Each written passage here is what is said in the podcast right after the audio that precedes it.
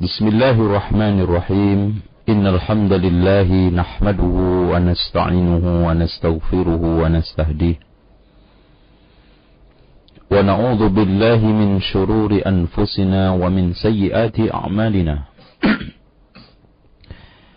من يهده الله فلا مضل له ومن يضلل فلن تجد له وليا مرشدا. أشهد أن لا إله إلا الله وحده لا شريك له وأن محمدا عبده ورسوله. قال الله عز وجل يا أيها الناس اتقوا ربكم الذي خلقكم من نفس واحدة وخلق منها زوجها وبث منهما رجالا كثيرا ونساء واتقوا الله الذي تساءلون به والأرحام إن الله كان عليكم رقيبا. وقال عز وجل يا أيها الذين آمنوا اتقوا الله حق تقاته ولا تموتن إلا وأنتم مسلمون. وقال عز وجل يا أيها الذين آمنوا اتقوا الله وقولوا قولا سديدا يصلح لكم أعمالكم ويغفر لكم ذنوبكم ومن يطع الله ورسوله فقد فاز فوزا عظيما. فإن خير الحديث كتاب الله وخير الهدي هدي محمد صلى الله عليه وسلم. وشر الأمور محدثاتها وكل محدثة بدعة وكل بدعة ضلالة وكل ضلالة في النار Pendengar Radio Raja yang dimuliakan Allah, kaum muslimin wal muslimah, Bapak Ibu yang setia selalu mengikuti kajian mutiara dakwah salaf setiap sore hari Jumat. Baik yang di perjalanan untuk tetap hati-hati, yang di kendaraan baik nyetir sendiri ataupun numpang, mudah-mudahan tetap mengikuti dan tidak mengurangi kehati-hatian Anda di jalan. Adapun ibu-ibu, bapak-bapak yang sudah ada di rumah, mudah-mudahan sambil tetap melakukan aktivitas kerjaan rumah ringan untuk tetap menyetel dan membuka di ruang dengar masing-masing radio yang kita cintai bersama ini yaitu Roja. Pembahasan kita kali ini kaum muslimin dalam sepanjang sejarah dari mulai Rasulullah sallallahu alaihi wasallam ila yaumina hada sampai hari ini selalu menegakkan dakwah.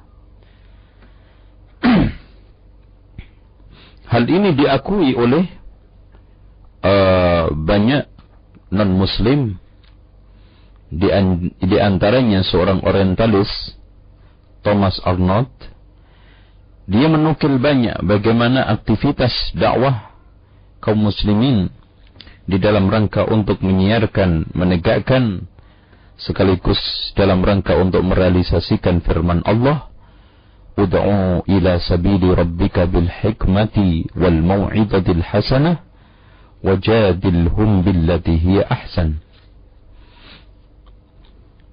Di dalam masalah ini Allah Subhanahu wa taala menegaskan ud'u kalimat al-amr.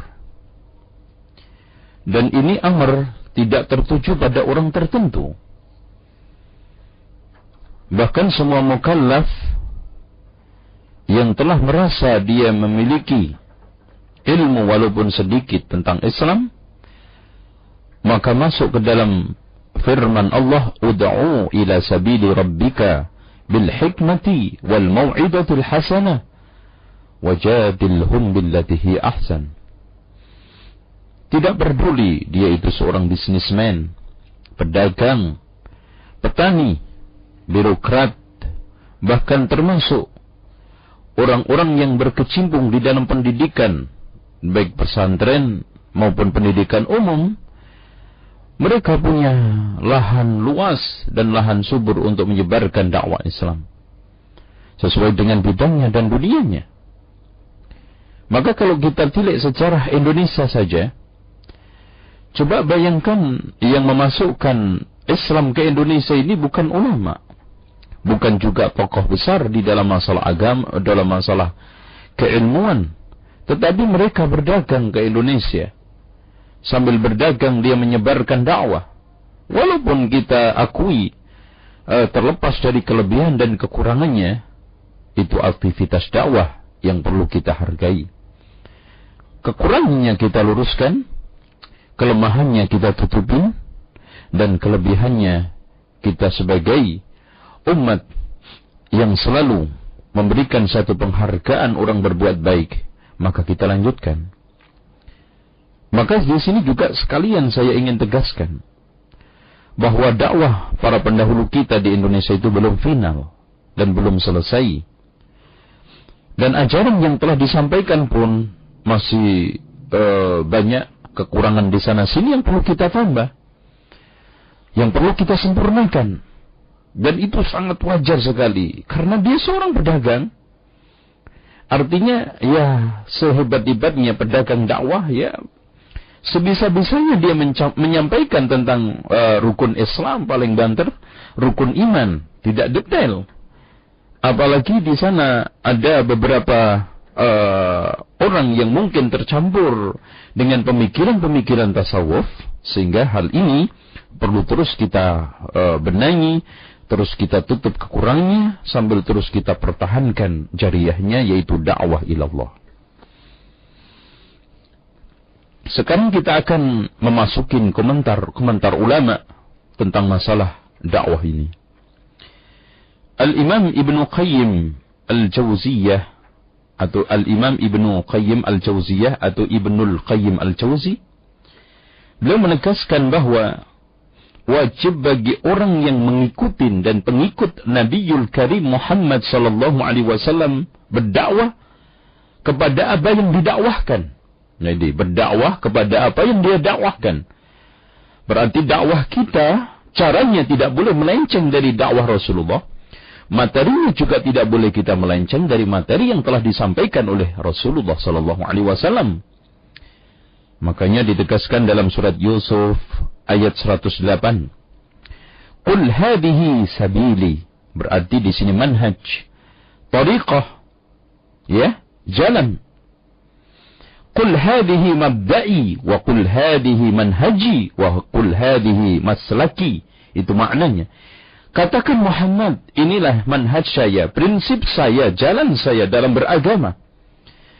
Ad'u ilallahi, saya berdakwah ilallah bukan kepada partai, ya bukan kepada politik praktis. Makanya tadi ada satu kolom yang sangat-sangat bagus sekali di harian Republika hari ini di kolom opini. Hendaknya seorang dai menjauhkan dakwahnya dari politik dan hiruk pikuk dari politik. Itu. Sukun. Karena nanti dia tidak akan uh, lepas dari penunggangan-penunggangan, ya tidak lepas dari uh, kepentingan-kepentingan sesaat yang akhirnya memperalat dakwah, memperalat Islam. Ad'u ila Allah ini ini hilang. Akhirnya ila ila al-hizb, ila sakhas, ila ta'assub macam-macam. Bahkan dakwah kita ila Allah. Ala basiratin ay ilmun wa yakin. Ana wa panittaba'ani aku dan bersama orang-orang yang telah mengikuti. Allah Subhanahu wa taala menegaskan di sini tentang dakwah Rasulullah SAW ana wa manitaba'ani berarti di sini seakan-akan pengikut Rasulullah SAW pengikut tidak bisa dikatakan pengikut kalau tidak menjalankan dakwah karena ciri khas pengikut Rasulullah SAW ditegaskan dalam ayat ini Qul hadihi sabili ad'u ila Allah ala basiratin ana wa manitaba'ani dakwah dan dakwah juga kita tidak boleh melenceng dari dakwah Rasulullah SAW. Karena sebagaimana kita harus berdakwah seperti Rasulullah SAW berdakwah, maka kita berdakwah kepada apa yang telah didakwahkan oleh Rasulullah SAW. Tidak boleh melenceng yaitu al-Islam. Imam Al-Farra dan jamaah jamaah dari ahli mufassirin uh, mengatakan uh, atau ahli tafsir atau al-mufassirun Wa man ittaba'ani uh, ma'tuf kepada ad'u yakni ana wa man ittaba'ani yad'u ila Allah kama ad'u. Artinya di sini Rasulullah sallallahu alaihi wasallam disuruh mengatakan kepada umatnya hadihi sabili katakan Muhammad inilah jalanku saya berdakwah dan orang-orang berdakwah kepada jalan Allah dan orang tersebut berdakwah seperti aku dakwah mengajarkan seperti yang aku ajarkan, menyerukan seperti aku menyerukan. Maka orang yang berdakwah secara benar tidak pernah keluar dari koridor yang telah ditetapkan oleh Rasulullah SAW. Ya simpelnya kita bisa mengatakan beginilah. Sallu kama ra'aitumuni usalli ya uh, ud'u kama ra'aitumuni tad'u. Eh ad'u. Uh, jadi ud'u kama ra'aitumuni ad'u dakwahlah seperti engkau melihat aku berdakwah. Nah, itu kan gitu. Makanya di sini Allah seakan-akan menegaskan, siapa pun yang berdakwah tidak akan bisa mendapatkan fadilah faedah dakwah kalau keluar dari dakwahnya Rasulullah. Dan siapa pun yang mengklaim mengaku pengikutnya Rasulullah wajib berdakwah. Karena Rasulullah SAW dianjurkan oleh Allah mengatakan ana wa manitaba'an setelahnya mengatakan ad'u ilallah ya maksudnya eh, setelah mengatakan ad'u ilallah ala basirah ana wa man ittaba'an Al-Imam Al-Mubajjar Ibnu Kathir di dalam tafsirnya mengomentari ayat ini dengan indah sekali Allah Subhanahu wa taala memerintahkan rasulnya agar mengkabarkan kepada manusia bahwa tariqah maslak sunnahnya sunnah dia di dalam beragama adalah dakwah ila syahadati an la ilaha illallah wahdahu la syarikalah.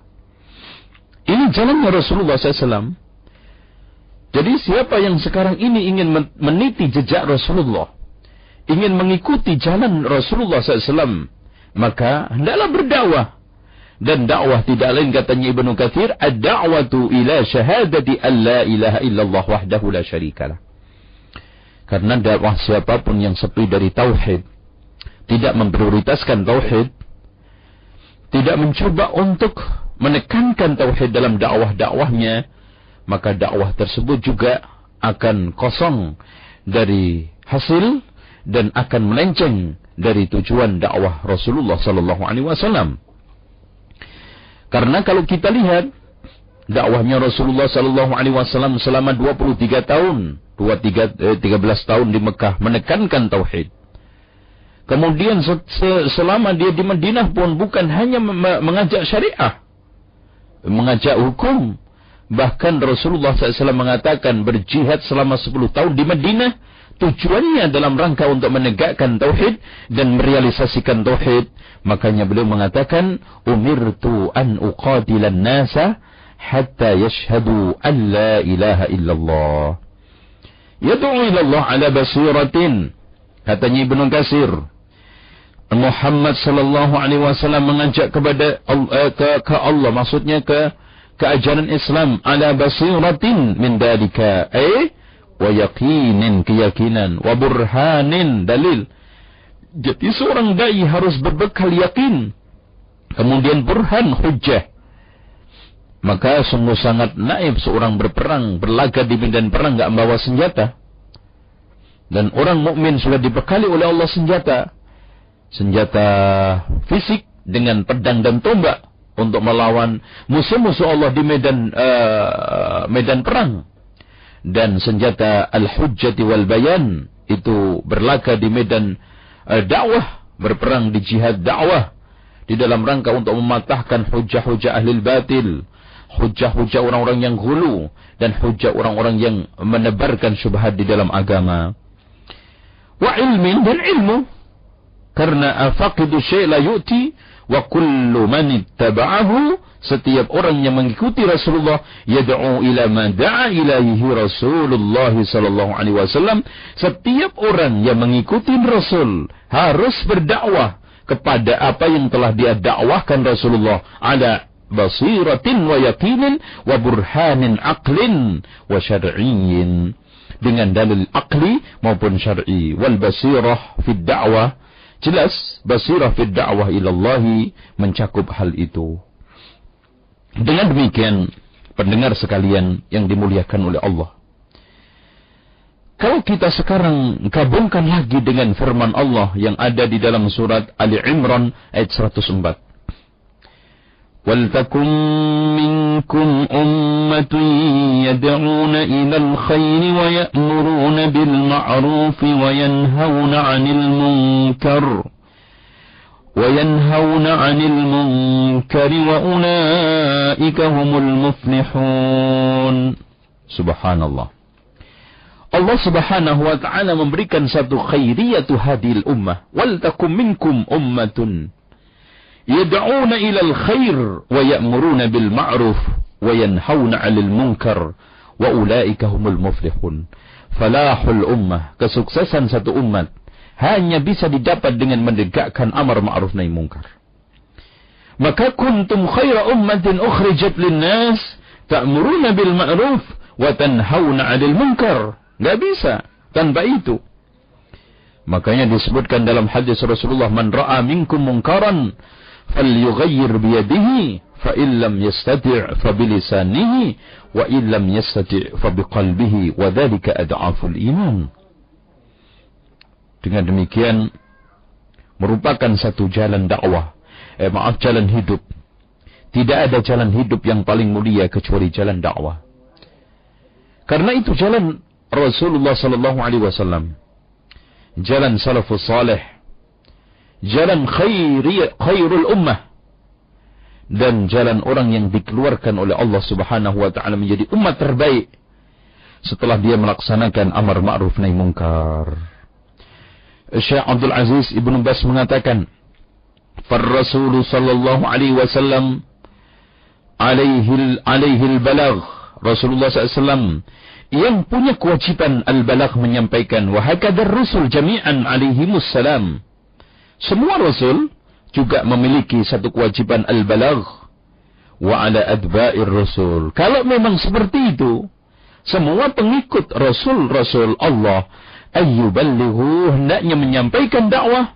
Qala an-nabiy sallallahu alaihi wasallam ballighu anni walau ayah. Allahu akbar. Dengan demikian, ketika Allah Subhanahu wa taala mencematkan status ahli waris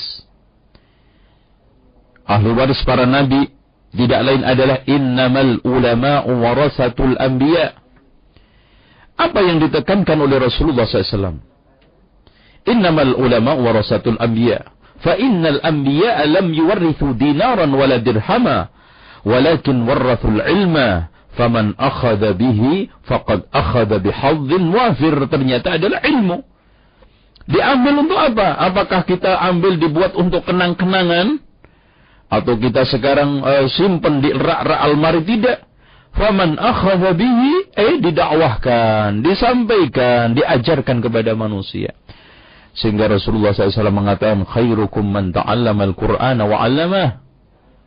Dan juga Rasulullah SAW memuji masyama'a qaumun fi baitin min buyutillah yatluna kitab Allah wa yatadarasuna fima bainahum illa nazalat alimu sakinah wa ghasiyatuhum rahmah wahuffat alimul malaikah. Apa? Dakwah. Ber berbagai macam eh, berbagai macam jenis bentuk semuanya adalah dakwah mengajak kepada jalan Allah Subhanahu wa taala. Dengan demikian ketika Rasulullah sallallahu alaihi wasallam berkhutbah falyuballighu syahidul ghaibah farubba muballighin aw amin sami'in maka memberikan satu kesan yang jelas tanpa ada satu tafsiran lain kepada seluruh umat pemimpin dan rakyat, ulama pedagang, orang pengajar ataupun sekarang ini ber, uh, berkecimpung di dalam kerjaan apa pun ikut wajib nimbrung menyampaikan tentang kebenaran Islam, menyampaikan tentang hak-hak yang telah di eh, apa kewajiban-kewajiban agama yang telah dijelaskan oleh Allah Subhanahu wa taala dan rasulnya di dalam As-Sunnah. Dengan demikian bisa kita akhiri intinya semua umat dari mulai zaman ke zaman seperti yang telah ditegaskan para ulama telah berdakwah menyampaikan al-Islam. Terakhir saya pesan kepada pendengar sekalian. Kalau sekarang umat Islam pada berpangku tangan, umat Islam mungkin menggantungkan penyiaran agama ini kepada orang per orang, kepada ustadz, kepada ulama. Siapa yang sekarang ini menyampaikan dakwah dari mulai uh, A sampai Z-nya Islam ke tempat-tempat yang mungkin tidak dijangkau atau tidak mungkin dijangkau oleh seorang dai, yaitu keluarga, anak, atau mungkin famili yang ada di kejauhan. Intinya mereka semua berhak untuk mendengarkan sunnah. Mereka berhak untuk mendapatkan penjelasan Islam. Mereka berhak untuk masuk surga seperti kita. Dengan demikian, kalau ada orang atau ada kesan bahwa kebenaran yang kita yakini, kebenaran sunnah yang telah kita yakini sebagai prinsip hidup ini, hanya milik orang-orang tertentu, orang awam, orang-orang lain tidak perlu mendengar, maka dia telah salah menyimpulkan dakwah mulia ini. Bahkan kalau kita lihat sejarah bagaimana Rasulullah SAW menawarkan dakwah, ingin dia hantarkan kepada kaumnya agar dia bisa menyampaikan kebenaran. Ingin ada orang yang sekarang ini membawa dia ke tengah kabilah. Bahkan dia menawarkan ke Taif yang harus yang akhirnya dia diusir, dia dilemparin batu. Dia mendakwahkan semua uh, uh, keislaman ini di pinggir-pinggiran Makkah, pinggiran-pinggiran Madinah. Semua itu berangkat dari keterpanggilan kul hadhihi sabili ad'u ila Allah ala basiratin ana wa man Begitu juga dilanjutkan oleh Abu Bakar Umar bin Khattab radhiyallahu an, Utsman bin Affan dan Ali bin Abi Thalib dan dilanjutkan ratusan ribu sahabat, tabi'in, imam-imam sunnah dan hampir semua orang bertanggung jawab terhadap dakwah ilallah taala. Wallahu a'lam bishawab.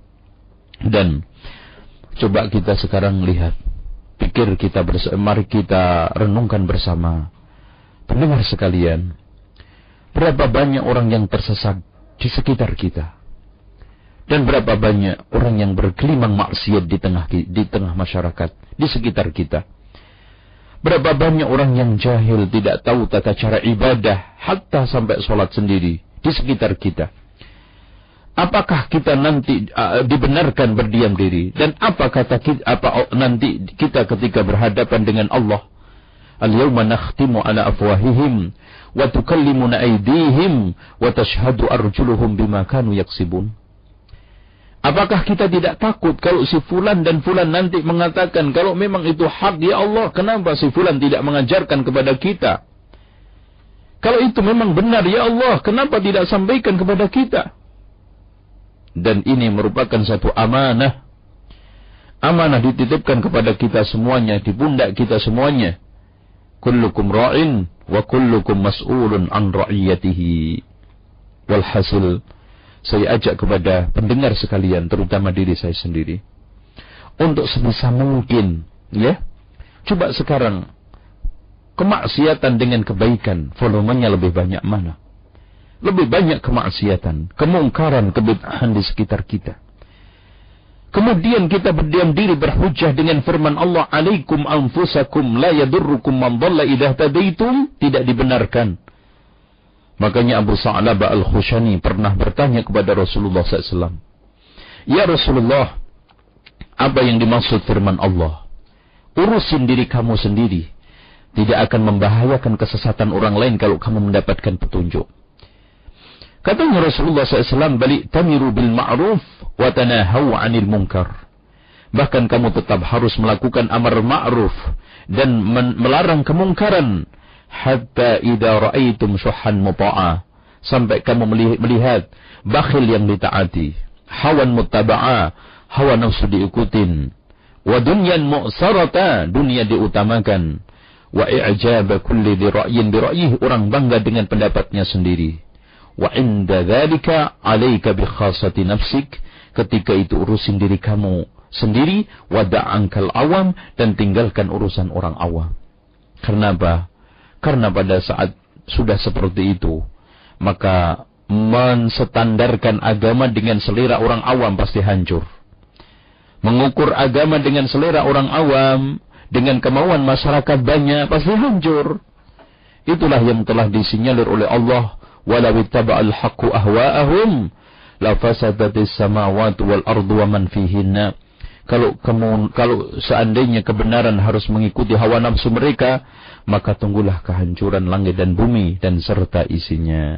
Maka pada saat itu hendaknya kita jangan sekali-kali mengukur kebenaran dengan selera orang banyak mengukur kebenaran dengan kemauan. Apalagi ada seorang dai yang hanya bisanya nurutin dan nurutin kemauan jamaah kemauan masyarakat selera orang-orang awam. Jelas maka akan dia hancur menghancurkan dirinya, menghancurkan Islam, menghancurkan dakwah dan menghancurkan orang awam itu sendiri. Wallahu a'lam.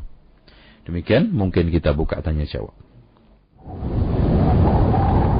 Nurun minal Qur'an. قال الله تعالى أعوذ بالله من الشيطان الرجيم كل نفس ذائقة الموت وإنما توفون أجوركم يوم القيامة فمن زحزح عن النار وأدخل الجنة فقد فاز وما الحياة الدنيا إلا متاع الغرور نور قال الله تعالى أعوذ بالله من الشيطان الرجيم. كل نفس ذائقة الموت. ونبلوكم بالشر والخير فتنة وإلينا ترجعون. رجاء راديو دعوة على السنة والجماعة. للذاكرين والذاكرات. Dan roja dimulakan Allah Subhanahu wa taala. Demikian dari penjelasan yang disampaikan oleh Al Ustaz Zainal Abidin dan Syaifullah taala berkaitan tentang dakwah kita untuk mengikuti dakwah Rasulullah sallallahu alaihi wasallam dan beberapa perkataan para ulama juga disampaikan beliau tadi dan bagi para pendengar yang ingin bertanya perihal pembahasan kita sore hari ini Anda bisa menghubungi di 8236543 dan sudah ada satu telepon yang akan kita angkat. Assalamualaikum. Waalaikumsalam. Iya, silahkan. Uh, ini Ustaz, uh, Ya. kan uh, Ana juga baru kenal manhat ini ya, berapa lama yang lalu ya. Iya. Pada waktu Ana baru kenal, uh, Ana dibimbing oleh seorang Ustaz dekat-dekat rumah. Iya. Nah, dalam berdakwah dia tidak pernah menyelipkan masalah dilarangnya berkholwat tanpa ada mahram sehingga ia Hmm. sering berkunjung ke rumah dan anak-anak terima saja kan karena anak nggak ngerti Hmm. juga masalah Iya, iya. kholwat ya. Terus ada teman anak menegur, jangan diterima kalau nggak ada suami dia di rumah. Katanya udah suruh pulang aja, katanya kan gitu. Iya, iya. Nah, terus karena anak sungkan, anak sampaikan dengan cara, oh si fulana menegur anak nih menerima antum karena tidak ada suami. Iya. Tapi Ustadz tersebut bilang kalau orang yang tidak diketahui riwayatnya wajar begitu. Tapi anti kan tahu latar belakang apa keluarga anak. Nah, bagaimana pandangan Ustadz terhadap Iya. cara berdakwah orang tersebut? Iya, cukup ya. Assalamualaikum Ustadz. Waalaikumsalam. Assalamualaikum warahmatullahi wabarakatuh. Inilah satu eh, kejahatan dakwah di mana ada seorang yang mencoba untuk membenar-benarkan kesalahan. Karena sudah paten orang masuk ke perempuan yang tidak punya mahram itu dilarang dengan hadis Rasulullah iyyakum waddukhula 'ala nisa waspadalah jangan sampai kau masuk ke tempat-tempat perempuan. Ke tempat-tempat perempuan aja nggak boleh. Apalagi berkhalwat masuk ke rumah. Ah, nggak ada suaminya. Bahkan suami berhak untuk melarang siapa pun termasuk laki ini perempuan jangankan laki-laki. Perempuan dengan perempuan ketemu istri kalau memang tidak disukai oleh laki-laki nggak boleh jadi Rasulullah SAW walakum alaihinna alla yuti'na furashakum man takrahuna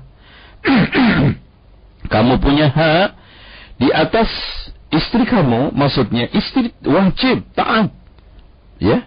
Punya hak untuk tidak memasukkan laki-laki perempuan siapa pun yang tidak disukai oleh suami. Itu hadis Rasulullah SAW maka orang seperti ini ya tidak tahu uh, merek uh, ustadznya kayak apa saya juga uh, bingung. Mencoba untuk membenar-benarkan kesalahan seperti ini harus ditolak karena berdasarkan ya berdasarkan hadis Rasulullah. Tolak demi Rasulullah demi demi melaksanakan sunnah Rasul. Iyyakum waddukhul 'alan nisa. Dan Rasulullah SAW tidak pernah memilah eh, orang yang jelas riwayatnya ama tidak. Emang kita mau beli blender apa kita? Enggak ada dalilnya, Wah. Iya. Wah, ini kita beli komputer ini jelas riwayatnya nih. Iya. Spesinya jelas. Enggak enggak ada. Mau jelas riwayatnya, enggak jelas riwayatnya. Semuanya haram, tidak dibolehkan. Wallahu a'lam. Baik, demikian eh, jawabannya dan kita angkat kembali bagi para pendengar yang ingin bertanya di 8236543 dan untuk yang menanyakan pertanyaan SMS di 0888763110. Assalamualaikum. Waalaikumsalam warahmatullahi wabarakatuh. Iya. Siapa Umu di mana? Pak Ustadz. Waalaikum dengan siapa Ibu? Saya Ibu Nurbaiti Pak Ustadz. Nur Baiti. Di mana, Ibu? Ah, di mana Saya Ibu? lagi di jalan kebetulan Hmm. mau jalan pulang di taksi Pak Ustadz. Masya Allah. Hati-hati ya Bu ya. Makasih, Ah, Pak ya, Ustadz. ah, ya, silakan Bu. Pak Ustadz, Ya. Kalau saya Mas Mm-mm. panggil Ustadz ke rumah tapi dengan ibu-ibu banyak itu pengajian boleh Pak Ustadz kalau Hmm. suami tidak ada. Ya, tapi cukup. udah diizin suami Pak Ustadz. Itu Iya, aja. iya. Ah, Pak. Ustadz. Assalamualaikum. Waalaikumsalam. Masya Allah. Ini termasuk eh, pe- pengendali ya. Ini merupakan satu perbuatan terpuji ya. Eh, dakwah antara perempuan. Cuma memang kita sekarang ini kalau bisa usahakan ada us- ustazah. Cuma mencari ustazah cukup sulit. Maka usahakan eh, eh, minimal ya di sini ada eh, penjagaan yang namanya fitnah itu bisa terjadi ya antara jaraknya kalau memang tidak bisa dihijab karena memang, memang awam syukur-syukur bisa langsung dihijab itu lebih baik tetapi kalau di dalam rangka pendekatan ke masyarakat pelan-pelan juga dibolehkan dengan syarat eh, tata ruangnya, tata letaknya dihindarkan jangan sampai jangan sampai menimbulkan fitnah itu aja ya. Wallahu a'lam. Baik, kita angkat kembali bagi para pendengar yang ingin bertanya di 8236543. Assalamualaikum. Halo, Assalamualaikum. Ya. Waalaikumsalam warahmatullahi wabarakatuh. Waalaikumsalam. Silakan Bapak. Dengan siapa Pak di mana? Dari Pak Musri di Depok nih Pak. Di Depok, Hmm, silakan. Bapak, silakan. Assalamualaikum Pak Ustaz. Waalaikumsalam. Hmm. Eh, ini mau bertanya nih Pak Ustaz. Iya, silakan Pak. Eh, tetangga saya ini ini Pak Ustaz apa eh, Ustaz yang begitulah Hmm. yang apa kita cara mau mendekati itu susah sekali Pak Ustaz karena Antum mau- tinggian dia. Mau dakwai Ustaz? Bukan Pak Ustaz. Eh, pengen apa itu tanya-tanya gitu cuman susah sekali Pak Ustaz. Kita Oh, gitu. aku nggak berani itu. Bagaimana itu Pak Ustaz caranya? Ya nggak berani ente apa Ustaznya? Saya. Wah ini. Karena dia tokoh masyarakat di situ Pak. Iya, hal- guru juga Hmm. ustaz di situ Pak. Kalau sunnah nggak boleh cemeng. Udah cukup Pak ya. Ya, Assalamualaikum Pak Ustaz. Waalaikumsalam. Baik Bapak yang budiman dan semoga Allah berkahi ilmu Bapak dan juga hidup berumah tangga sakinah insyaallah. Eh, perlu diketahui bahwa kita harus camkan semua manusia punya takaran sama dan semua manusia punya kemampuan sama. Makanya an-nasu sawasiyatun. Manusia itu sama katanya eh, Rasulullah ya, ka'asnanil musht. Dan Rasulullah sallallahu alaihi wasallam mengatakan al-mu'min eh, fi- eh, mathalul mu'min kalbunyan yashuddu ba'daha ba'daha. Dan Rasul menegaskan la fadla li arabiyyin ala ajamiyin wala ajamiyin wa arab ala arab uh, ara arabiyyin wala abyad ala aswad wala aswad ala abyad illa bi taqwallah. Apalagi bapak seorang mukmin, seorang yang bermanhaj bagus, diingatkan sama Allah, wala tahinu wala tahzanu antumul a'launa in kuntum mu'minin. Jangan kau merasa rendah, jangan kau merasa apa namanya jatuh diri. Harga di bawah saya ini kayaknya nggak nggak level nggak kelas nggak ada itu istilah. Kalau kamu itu beriman, dengan demikian siapa pun Hatta bapak ketemu presiden, ketemu menteri, gubernur, sama. Mereka itu manusia. Cuma mereka punya status yang harus kita dudukkan sesuai dengan manzilahnya. Itu sopan santun aja. Bukan dihadapin dengan ketakutan. Ya posisi manusia itu dihadapin dengan kesantunan. Makanya Rasulullah SAW, Laisa minna man lam yuwakir kabirana, walam yarham saghirana, bukan termasuk orang atau kelompok kami orang yang tidak menghormati yang tua dan menyayangi yang muda. Itu saja jadi posisi hidup kita kasih lahan sopan santun, tetapi untuk komunikasi tidak ada. La fadla li wa ajamin. Bahkan Allah mengatakan eh, inna khalaqnakum min dak ini min dakarin wa unsa eh, eh, wa qabaila waja'alnakum syu'uban wa qabaila lita'arafu inna akramakum indallahi atqakum ya ini asas di dalam bergaul jadi nggak usah takut apalagi ingin menyebarkan dakwah coba Rasulullah nerabas sama siapa aja diterabas yang penting al-haq tapi caranya yang manis, yang santun, yang bagus.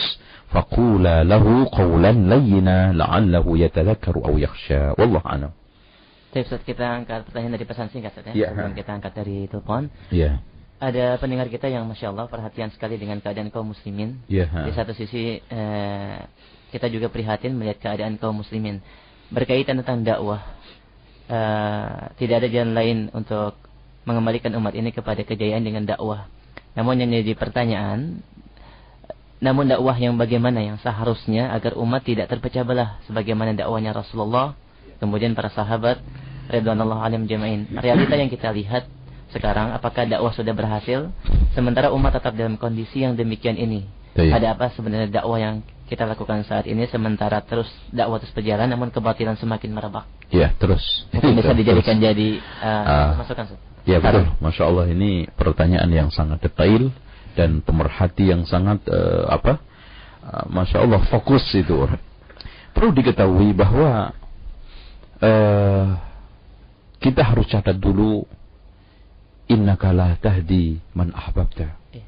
walakin Allah yahdi man yasha, man yasha ila suratil mustaqim. Kemudian yang kedua, dakwah yang hak adalah dakwah bil ilmi. Tolong dicamkan. Kalau kita mau belajar sejarah, tidak ada ceritanya umat itu kuat dan menang kecuali dengan ulama. Antum lihat sejarah dari mulai khu- Khulafaur Rasyidin, Umayyah Abbasiyah nggak ada ceritanya umat ini menang, umat ini bangkit, umat ini jaya oleh selain ulama. Makanya jangan berharap umat itu bangkit eh, lewat politikus itu nggak mungkin. Nggak mungkin. Makanya ada suatu hikmah yang sangat indah yang dipetik ahli tafsir. Ketika menafsiri firman Allah di dalam surat Al-Baqarah tentang perang Jalut sama Talut. Subhanallah, kenapa akhirnya Allah memberikan satu kemampuan Nabi Daud alaihissalam mampu membunuh Jalut. Padahal awalnya yang diberikan kekuasaan adalah Talut. Katanya ahli tafsir memberikan satu pelajaran hikmah ini menunjukkan bahwa akhirnya kemenangan kembali di tangan nubuwah. Kemenangan di tangan ahli waris Nabi kalau begitu. Dengan demikian ulama. Al-ulama warasatul anbiya. Kalau kemenangan akhirnya di tangan para nabi. Setelah sekarang nggak ada nabi. Pasti kemenangan adalah di ahli warisnya para nabi. Siapa ulama. Maka dengan demikian dakwah yang sahih adalah dakwah yang digiring oleh ulama. Innama yakhshallaha min ibadil ulama. Yang mengajak kepada ilallah atas dasar al-ilmu wal yakin. Ilmu apa? Ilmu kitab wa sunnah. Menurut pemahaman salafus soleh. Maka kalau anda bertanya sekarang ilmu yang mana? Tidak lain adalah ilmu alal kitab wa sunnah. Ala fahmi salafus soleh. Ilmu yang berasaskan dari dari di atas kitab al-sunnah dan pemahaman salafus soleh. Tanpa itu tidak akan mungkin. Terus sekarang yang dipertanyaan. Apakah kita ini sekarang sudah berhasil atau tidak? eh, babil khusus dakwah salaf ini sudah berhasil atau tidak. Kalau mengatakan belum atau tidak, berarti Anda juga sama-sama gagal. Kalau sudah, Anda juga repot menjawabnya. Kenyataan masyarakat sekitar Anda rusak. Tetangga Anda rusak. Masyarakat, Masya Allah, kemungkaran lebih banyak. Perlu kita ketahui, ya ikhwan, mungkin kalau yang tanya adalah ikhwan rahimakumullah. Akhil karim, perlu diketahui bahwa kemenangan di atas kemenangan adalah istiqomah. Makanya Rasulullah mengatakan la tazalu ta'ifatun min hadhil ummah. Kecil sedikit. Tapi Allah kata Rasul katakan la tazal la tazalu ta'ifatun min hadhil ummah mansurin tertolong. Menang. Zahirina 'alal haq la yadurruhum man khadalahum tidak akan bergeming, tidak akan berubah prinsip karena cacian, celaan, berbagai macam rintangan dakwah hatta taqum as-sa'ah ila hatta ya'ti amrullah sampai datang perkara Allah. Dengan demikian, jangan sampai salah. Kemenangan itu yang paling tertinggi adalah istiqamah alal haq. Walaupun antum sendirian. Makanya Nabi pun tidak pernah disalahkan oleh Rasulullah karena nggak nggak disalahkan oleh Allah karena nggak punya pengikut. Bahkan di sana dikatakan oleh Rasulullah kan, wa hunaka nabiyyun wa ma'ahu rajulan wa hunaka nabiyyun wa laisa ma'ahu ahad. Apakah Nabi itu gagal? Tidak. Maka di sini keberhasilan dakwah kita adalah di dalam istiqamah kita. Di dalam ketulusan kita, keikhlasan kita di dalam menyebarkan dakwah. Bukan kita sekarang ini bisa melenyapkan sekian kemungkaran. Bisa menghilangkan kemungkaran. Itu memang di antara beberapa maksud dakwah. Di antara beberapa target dakwah. Tetapi akhirnya, inna la tahdi man ahbabta. Dengan demikian, maka saya sarankan kepada ah pemerhati dakwah mengamati umat untuk supaya tidak terpaku akhirnya bingung tidak akan bertindak, maka bekerjalah, berbuatlah, mulailah berdakwah ilallah, balighu anni walu ayah.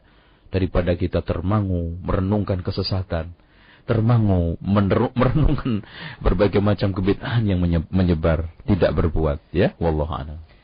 Baik, satu lagi kita angkat dari pertanyaan pesan singkat. Ya. Seharusnya kita berdakwah seperti Rasulullah ya sallallahu alaihi wasallam. Ya, Kemudian bagaimana caranya berdakwah kepada anak-anak kita sedangkan Rasulullah berkata didiklah anak-anakmu sesuai dengan zamannya. Apakah hmm. ini e, benar satu sisi pertanyaan tadi? Iya. Pertama ini hadis palsu.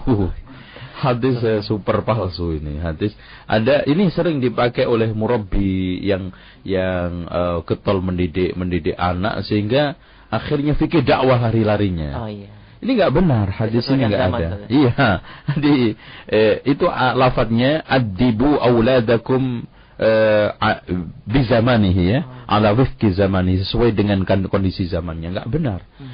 Nah intinya uh, tolong dicamkan bahwa uh, konsep dakwah berubah zaman tidak berubah konsep. Hmm. Masya Allah Allah desain Allah bikin syariat itu cocok untuk setiap keadaan zaman dan tempat dengan ungkapan simpel la yukallifullahu nafsan illa usaha artinya siapa pun di mana pun kapan pun zaman model apa pun menerapkan syariah tidak akan bakal uh, gelagapan tidak akan bakal uh, ketinggalan zaman apalagi disusahkan karena ngamalkan syariat. Nggak mungkin. Nggak mungkin. Allah desain Allah setel itu syariat masya Allah. Mau modern mau kuno, mau tengah, mau badui, mau kampung, mau kota, masya Allah. Mau sholat, mau, mau sholat ala kampung kayak apa sih? Eh kita bikin sholat aja lah. Ada sholat ala kampung, sama ala kota ya, itu. Eh, contoh aja pakaian, wah ala Arab nggak ada. Yang sini apa? Ala kadarnya, gitu. Ya, itu nggak nggak ada. Intinya semuanya adalah uh, sama la yukallifullahu nafsan illa wus'aha memberikan satu konsekuensi Islam selalu cocok pada setiap tempat zaman dan kondisi wallahu a'lam Baik, bagi para pendengar yang ingin bertanya kembali melalui telepon, Anda bisa menghubungi di 8236543. Assalamualaikum. Assalamualaikum. Iya, terputus. Silakan bagi para pendengar yang lain ya, kita terima kembali. Assalamualaikum. Waalaikumsalam warahmatullahi wabarakatuh. Iya, ya, Bapak Ibu di mana? Uh, dari Ibu Ika di Pondok Gede. Iya, silakan Bu. Ah, iya Pak Ustadz, mm -hmm. saya punya permasalahan saya dekat sama seseorang. Mm -hmm. Terus seseorang itu kayaknya punya apa ya? Rasa. Ada ada barang-barang goib gitu ya. Oh gitu. Anak kira punya rasa. ya pasti punya rasa ya. Oh, iya. Nah itu pasti. Udah hmm. gitu. Uh, pernah suatu malam itu uh, dia datengin aku. Oh, uh, yeah. sempet komunikasi. Mm -hmm. uh, saya kalau nggak salah tiga kali datang waktu itu tiap malam Jumat datangnya. Masya Allah. Hmm, gitu. Cari uh, hari hari berkah nih. Hmm. Terus uh, yang pertama waktu itu pernah juga didatengin dari dari dari kediri ya. Uh, pas uh, dia uluk salam bilang salam gitu aku hmm. tanya dari mana ini itu uh, bilang dari kediri dikasih tahu namanya hmm. soalnya saya kalau nggak salah dulu pernah uh, apa sih uh, ke makom-makom gitu ya Ustaz ya. hmm. ya uh, pernah gitu terus selama ini saya selama berapa tahun ya uh, sekitar enam tahun itu hmm. sering ngamalin surat 7 ya. Hmm. Yang apa Waqiah, Yasin, Hmm. Tabarok gitu gitu. Hmm. Nah, yang jadi pertanyaan saya, Hmm. eh, apakah itu apa mimpi apa hayalan apa gimana gitu Ustaz? Enggak, sekarang yang datang laki apa perempuan, Bu? Ah, laki biasanya. oh. Mirip kayak siapa? Ah, mirip kayak siapa waktu itu yang yang dari beli yang dari kediri itu pakai jubah pakai sorban gitu Hmm. mukanya bersih gitu Masya Allah. Ah, gitu Ibu sekarang ini ah, di rumah sama suami? Enggak kebetulan masih sendiri Oh, sama adik-adik oh gitu. Ya udah cukup ya. terima kasih ya. assalamualaikum Mm-mm. Assalamualaikum warahmatullahi wabarakatuh. Eh, ini eh, kalau saya tangkap dari dunia yang dia gelutin, bisa saja orang yang datang ini bukan manusia. Makanya saya ajak kepada pendengar sekalian untuk melepas segala sesuatu yang terkait dengan klenik, perdukunan mistik dan bermuamalah dengan jin. Eh, makanya nanti kita akan eh, insya Allah sebentar lagi kecetak satu buku yang judulnya membongkar klenik dunia klenik dan perdukunan berkedok karomah. Hmm. Nah, ini eh, buku eh, kita coba untuk membongkar bagaimana. Jadi termasuk itu. Bahkan Alhamdulillah kalau nanti anda ini yang penanya terus-terusan bisa akan diperalat oleh jin. Bisa mungkin dinikahi oleh jin, dikauli oleh jin. Alhamdulillah. Dan kita nanti akan susah, susah membedakan apakah dia itu jin, apakah itu manusia. Nauzubillah. Makanya tolong benda-benda yang itu dihilangkan, keterikatan dengan dunia gaib dihilangkan, ah, keramat-keramat itu dilepas dan kembali kepada Alkitab wa sunnah dan banyak merukyah diri, insya Allah hilang. Dan intinya, pokoknya sekarang mau jin mau manusia, kalau laki-laki apalagi ukhti, ibu atau mbak, sekarang masih lajang sendiri, tidak punya hak untuk masuk ke rumah anda, dan anda tidak punya hak untuk memasukkan mereka. Dan kalau anda memasukkan, sama dengan dosa. La yakhruwanna rajulun bi imra'atin illa wa ma'ahadhi mahramin minha. Tidak boleh laki-laki berkhalwat dengan perempuan kecuali bersama mahramnya. Maka sekarang saya ibu yang paling penting mbak ya dicamkan di, di dipegang dengan baik. Jangan sekali-kali memasukkan siapa pun orang mau manusia mau jin jangan dimasukkan. Udah titik. Itu itu sudah nggak boleh. Ini Islam ya. Wallahu a'lam. Baik, Ustaz, kita angkat kembali ya Hmm. di 8236543. Assalamualaikum. Waalaikumsalam warahmatullahi Ya. wabarakatuh. Dengan siapa Bapak di mana? Eh, Abdul Haris. Di mana, Pak? Abdul Haris masih tempat kerja. Ah, tempat kerja. Oh, ya silakan Pak. Eh, nanya nih Ustaz. Eh, Sewaktu-waktu kami itu Suatu Mohon Bapak agak tinggi suaranya sedikit keras. Suaranya agak keras dikit ya Pak ya. Iya Pak ya. Mm-mm. Eh, dalam sawarah di BKM tempat kami itu, Ah, eh, kebetulan saya di sebagai saksi dakwah yang dia ibadah. Alhamdulillah. Ada jamaah yang menanyakan kenapa kok masjid kita ini sepi seperti kuburan, kok nggak ada uh, nyanyi-nyanyian itu, Ah, uh, iya. gitu. Terus saya jawab begini, Ustaz. Hmm, kalau kita itu ingin memakmurkan masjid ya sesuai dengan syariat yang punya masjid ini yaitu Allah, Rasulullah, Betul. terus gitu. Karena bukan baitul pengurus kan gitu. Iya. Ini baitullah ya. Kalau pengen meramaikan ya sesuai selera kita masing-masing begitu, nah, saja begitu. Hmm. Nah, si Fulan ini, si ketua DKM ini menjawab, "Ah, bahwa kalau kita itu berdakwah itu ya jangan keras lah gitu. Hmm. Nah, dia khawatir karena ah, apa itu ah, sila-sila ah, perpecahan gitu. Ya. Dan si Fulan ini si DKM ini ya orang itulah iya gitu Ustaz. Mm-mm. Cukup Tolong, ya. Iya, tadi itu gimana Ustaz? Ya cukup ya. Ada lagi Pak? Cukup ya. Cukup ya. Ah. Jazakumullah khair. Barakallahu fiik. Begini Pak, inilah uh, yang sering saya katakan. Baitullah itu menjadi berubah banyak sering menjadi baitul pengurus. Artinya seluk beluk di dalam masjid itu sangat diwarnai, sangat ditentukan oleh keinginan selera pengurus. Harusnya kita di dalam memakmurkan masjid patokannya adalah Innama ya'mur masajidallahi man amana billahi wal yawmil akhir wa aqama as-salah wa ata az-zakah wa lam yakhsha illallah. Ini patokan kemakmuran. Lah kalau sekarang makmur, kemudian teriak-teriak, ya udah aja ngundang anak kecil-kecil suruh rame, suruh ini. Tapi apakah itu kemakmuran? Apalagi sekarang gandangan, nyanyian, ya. Nauzubillah, ini apa bedanya gereja sama masjid? Makanya pernah ada satu kisah. Ada seorang Kristen yang masuk Islam. Mikir, dia merenung, ibadah, kok nyanyi-nyanyi, gitar. Akhirnya dia masuk Islam. Eh ternyata masuk Islam, dia menemukan nyanyi juga, Masya Allah. Ini bukankah merupakan satu uh, hal yang sangat dilarang oleh Allah. Rabbana la taj'alna fitnatan kafaru. Ya Allah, janganlah jadikan kami sebagai sumber fitnah buat orang kafir. Artinya, orang kafir yang mau masuk Islam terganjal oleh tindakan-tindakan kita yang tidak islami, tidak syar'i. Dengan demikian, uh, kita kembalikan lagi tentang masalah perpecahan umat. Mecah itu, pecah belah itu pecah karena menolak syariat. Kalau sekarang pecah di dalam rangka untuk menegakkan syariat itu kan Rasulullah SAW harus pecah dengan keluarganya. Harus bermusuhan dengan Abu Jahal, Abu Talib dan yang lainnya. Nah, kalau sekarang konteksnya adalah keras, menurut siapa keras itu? Lah kalau keras menurut kita itu belum belum keras menurut Imam Syafi'i.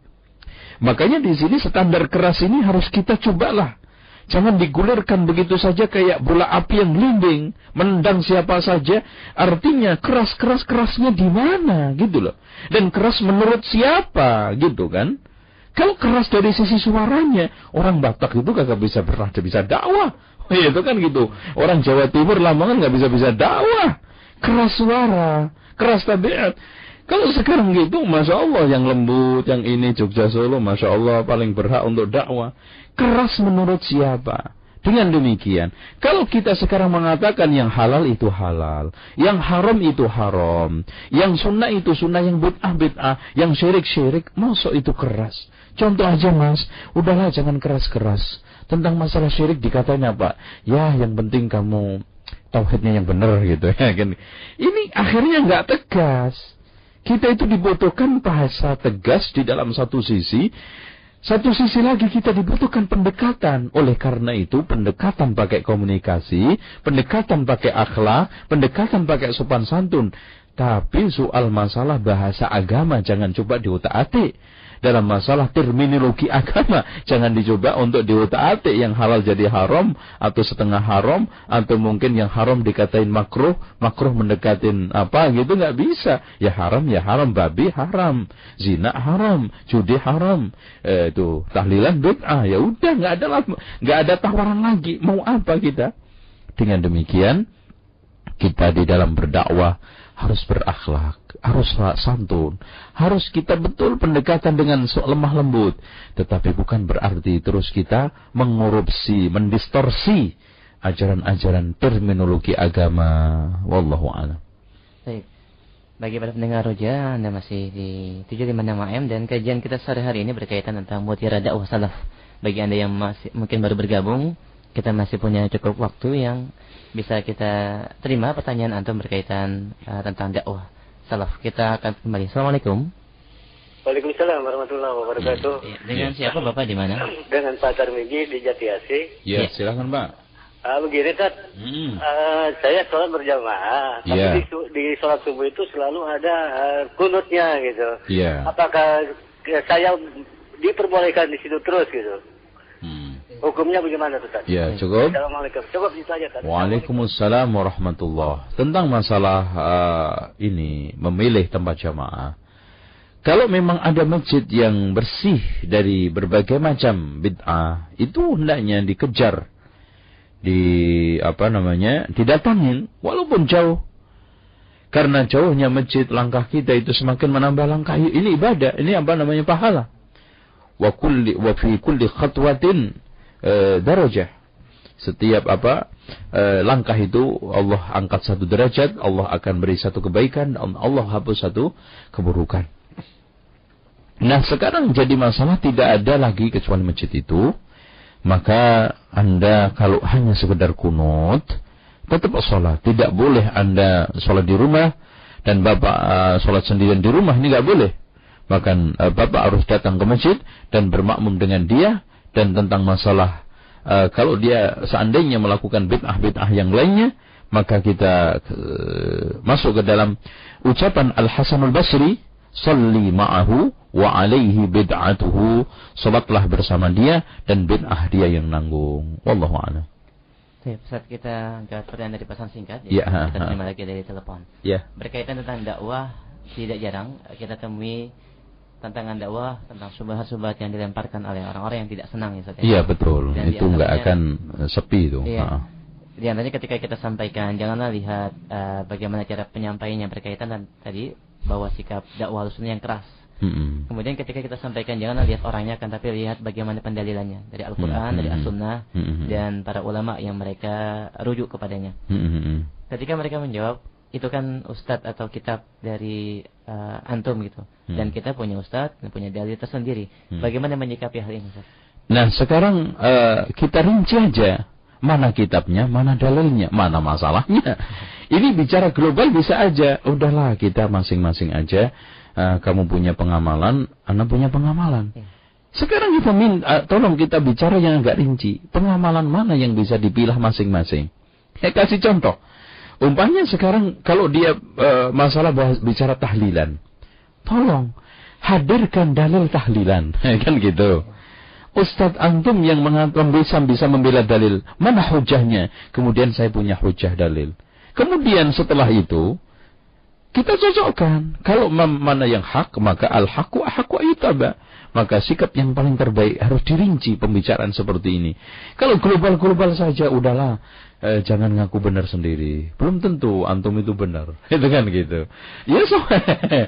Tapi kalau sekarang kita terapkan. Sekarang kita bahas bid'ahnya maulid. Saya mengatakan maulid itu bid'ah. Masuk belum tentu benar. Kan gitu kan. Ngaco ini namanya. Maka ketika kita bicara global, dialog global, maka pada saat dia seperti itu, maka kita arahkan kepada yang rinci. Contohnya apa? Dalilnya mana? Kalau Anda mengatakan itu sunnah, itu boleh. Mana dalilnya, hujahnya? Dari Al-Quran dan sunnah. Ya paling banter dia mengatakan, ya kalau dilarang mana dalilnya? Ya karena dilarang, di, karena nggak ada dalilnya itulah dilarang kan gitu. Intinya yalan-yalan kan gitu. Intinya uh, kita harus arahkan kepada eh, pandangan-pandangan uh, yang rinci itu untuk menjawab insya Allah. Baik, kita angkat kembali pesan singkat yang kedua dari Niswa di Tangerang. Iya. Assalamualaikum warahmatullahi wabarakatuh. Waalaikumsalam. Saya mempunyai orang tua yang mereka sudah mencintai dakwah salafi. Masya Allah. Masya Allah. Hanya saja mereka merasa kesulitan untuk mengikutinya karena mereka takut kepada pemimpin haroki yang mereka ikuti. Hmm. Bagaimana cara menasihati mereka? Uh, pertama, uh, anda harus bertakwa kepada Allah dan bapaknya juga suruh bertakwa kepada Allah. Siapa yang beramal karena manusia, maka itu syirik. Dan siapa yang mengamal ber, uh, meninggalkan amal karena manusia ria. Kalau karena pijakannya adalah takut sama murabbi, takut sama tokoh, ini khawatir. Anda beramal karena manusia. Dan Anda juga meninggalkan amal karena manusia. Dan kita harus berprinsip orang-orang uh, orang-orang yang telah mendahului kita la yakhafuna laumata laim. Jangankan sekarang dengan atasan atau dengan uh, apa senior. Dulu para ulama-ulama berhadapan dengan para uh, khalifah yang para pemimpin yang bengis, berhadapan dengan orang-orang yang zalim, mereka hadapi dengan baik. Mereka hadapi dengan uh, dengan lapang dada, dengan keberanian. Maka di sini dibutuhkan nyali dibutuhkan keberanian dan insya Allah kalau anda sudah ikhlas dan semata-mata mencari ridha Allah itu tidak akan terjadi insya Allah dan akan ada keberanian untuk mengaji untuk ini. Nggak perlu takut karena pada akhirnya ancaman-ancaman itu kosong. Ancaman-ancaman itu tidak ada kenyataan dan pada akhirnya anda akan kembali kepada Allah bukan kembali kepada murabbi atasan atau senior. Wallahu a'lam bishawab Ya, satu SMS kembali kita bacakan dari pendengar streaming. Ya.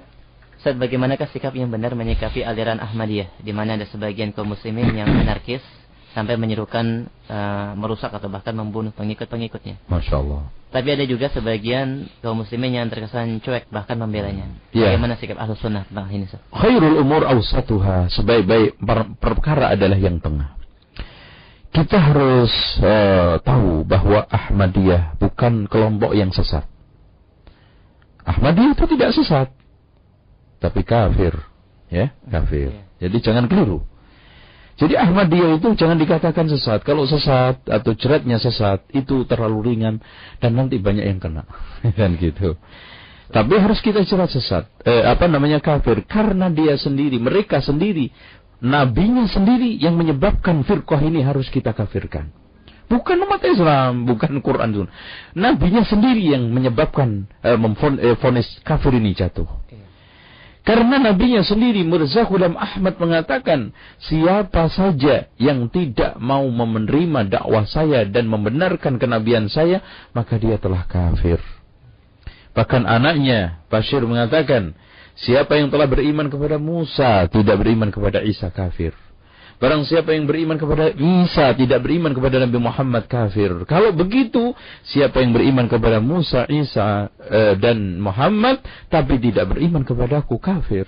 Bahkan dia mengatakan tidak boleh menikahkan anak-anak perempuan kepada mereka, tapi sebaliknya perempuan mereka boleh kita nikahi. kan gitu. Nah, dari kenyataan ini belum lagi tahrif ngacak-ngacak Quran. Coba Quran dipenggal-penggal. Quran dipotong-potong. Sekarang ngilangi satu huruf aja sudah pak berat. Belum lagi berbagai macam pelecehan terhadap Allah. Allah itu di, dikatakan Allah itu bisa lupa, Allah itu bisa salah, Allah itu bisa hamil, makan, minum, lahir. Sampai kenapa ketika Mirza Ghulam Ahmad mengatakan saya itu Isa al-Maw'ud, saya itu Nabi Isa yang dijanjikan oleh Allah turun. Ditanya oleh beberapa jamaah di dialog, kok bisa? Kamu itu Isa, wong namanya kamu aja Mirza Ghulam Ahmad, wong ibu kamu aja bukan Maryam, dan ente nggak pernah turun dari langit kan gitu. Itu kan lucu. Oh begini, jadi pernah Allah itu datang kepada saya membentukkan diri dengan laki-laki yang sangat gagah dan kuat. Kemudian saya disulap oleh Allah, dirubah dengan perempuan yang sangat cantik, yang sangat menarik Allah. Kemudian Allah menggauli saya. Lalu setelah itu aku hamil, hamil lahirlah Isa. Setelah itu aku Maryam ini, anak-anak di ketika itu distatuskan oleh Allah Maryam, gitu kan gitu. Setelah itu Allah titipkan uh, Maryam itu ke saya, maka uh, yang lahir itu uh, roh saya, jasad saya, hakikatnya adalah saya, maka saya Isa ibnu Maryam al-Maud. Itu kan masya Allah. Itu bukan hanya sekedar eh, kafir, mengolok-olok, bukan hanya sekedar main-main orang munafik aja dulu yang hanya mengatakan saya tidak pernah melihat orang yang paling gendut buncit perutnya, paling penakut ketemu musuh. Ya. Itu aja dikafirkan oleh Allah, ya. Eh, qad kafartum ba'da imanikum. Apalagi sekarang ini yang sudah mengatakan mengolok-olok, yang sudah parah mengolok-olok Allah, mengolok-olok Al-Qur'an, mengolok-olok para nabi dan mengolok-olok sahabat sudah habis. Nah, sekarang terakhir masalahnya apakah kelaziman kita harus menghancurkan prasarana?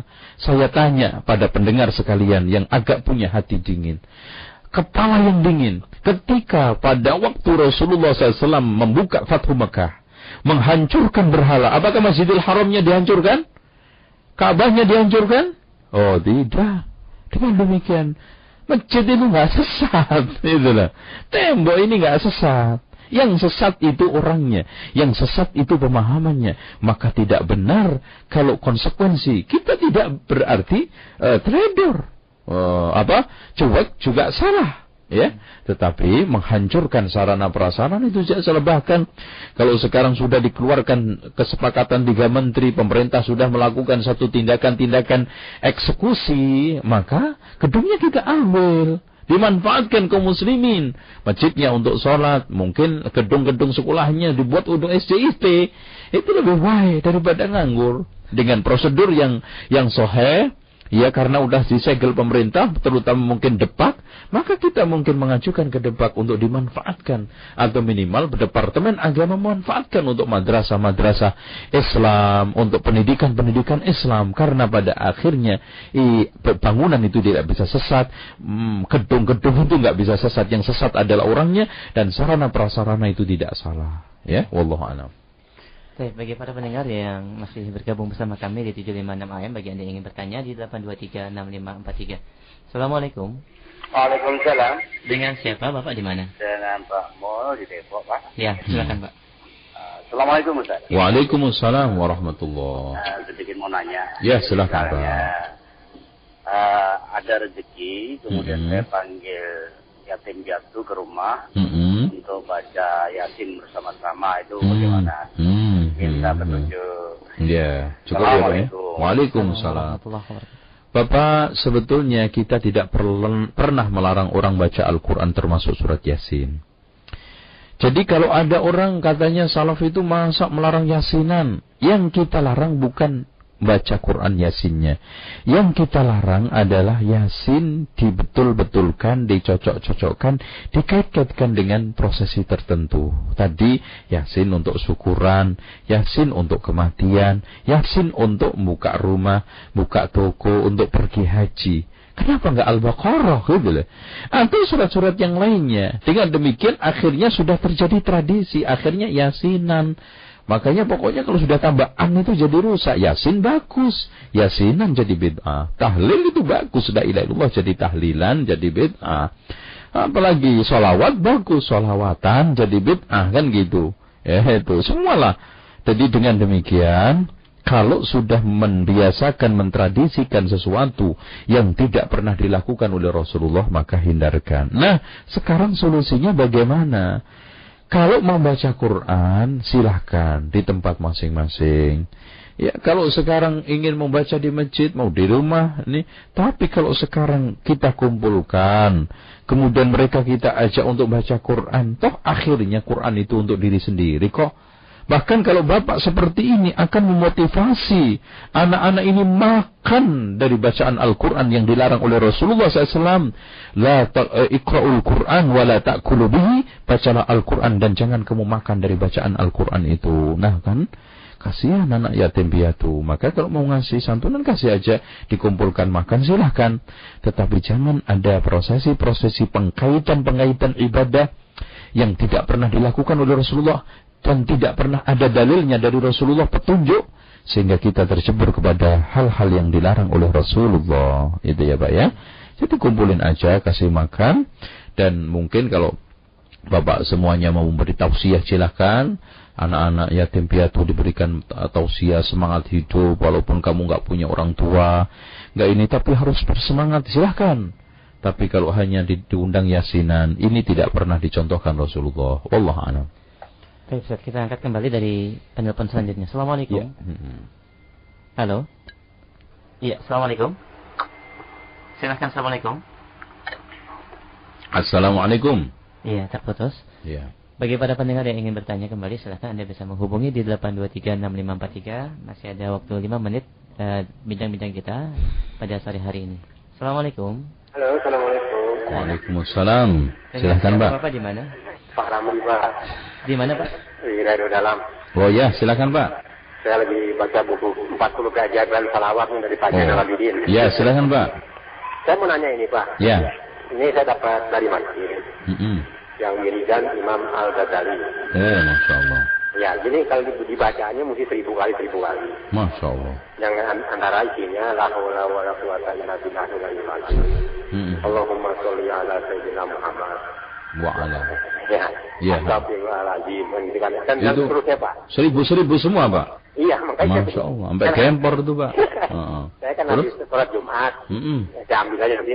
Ya. Dari dari Roja saya akan tanya. Mm-mm. Nah, Saya tahu nih pakar Jumat dengan Pak Jenderal Abidin. Ya, silakan Pak. Pertanyaannya? Yang, ya ini ada tuntunan atau tidak gitu Pak. Oh gitu. Ya. Ya terus yang kedua ini Pak. Ya, heeh. Saya kan dalam rangka di maulid itu saya. Mm-mm. Saya larang istri saya untuk menghadirinya. Iya. Itu bagaimana hukumnya diri saya dan keluarga saya. Oh. Itu aja Pak. Ya, Ya, Ustaz. alhamdulillah. Ya, heeh. Assalamualaikum. Waalaikumsalam barakallahu fikum. Begini Pak. Jelas Rasulullah sallallahu alaihi wasallam di dalam menakar ibadah itu tidak pernah memberatkan umatnya. Coba aja lihat zikir yang nyampe ribuan itu nggak ada. Paling banter seratus. Itu pun zikir pagi sore. Subhanallah bihamdihi. La ilaha illallah la syarikalah. Atau istighfar. Apalagi di sini seribu, seribu, seribu. Masya Allah. Kalau lima bacaan lima puluh, lima ribu. Bukan hanya sekedar berat atau tidak sebetulnya. Sekarang Rasul mencontohkan enggak. Rasul sahabat ada khulafa'ur rasyidun. Kalau memang itu baik, pasti mereka yang pertama kali melakukannya. Seperti yang dikatakan oleh Ibnu Kathir di dalam tafsirnya laukana khairan la sabaquna ilaih. Kalau seandainya baik, pasti itu akan didahului oleh mereka. Masa ada suatu kebaikan yang luput, lupa atau teledor atau enggak disampaikan atau disembunyikan. Subhanallah.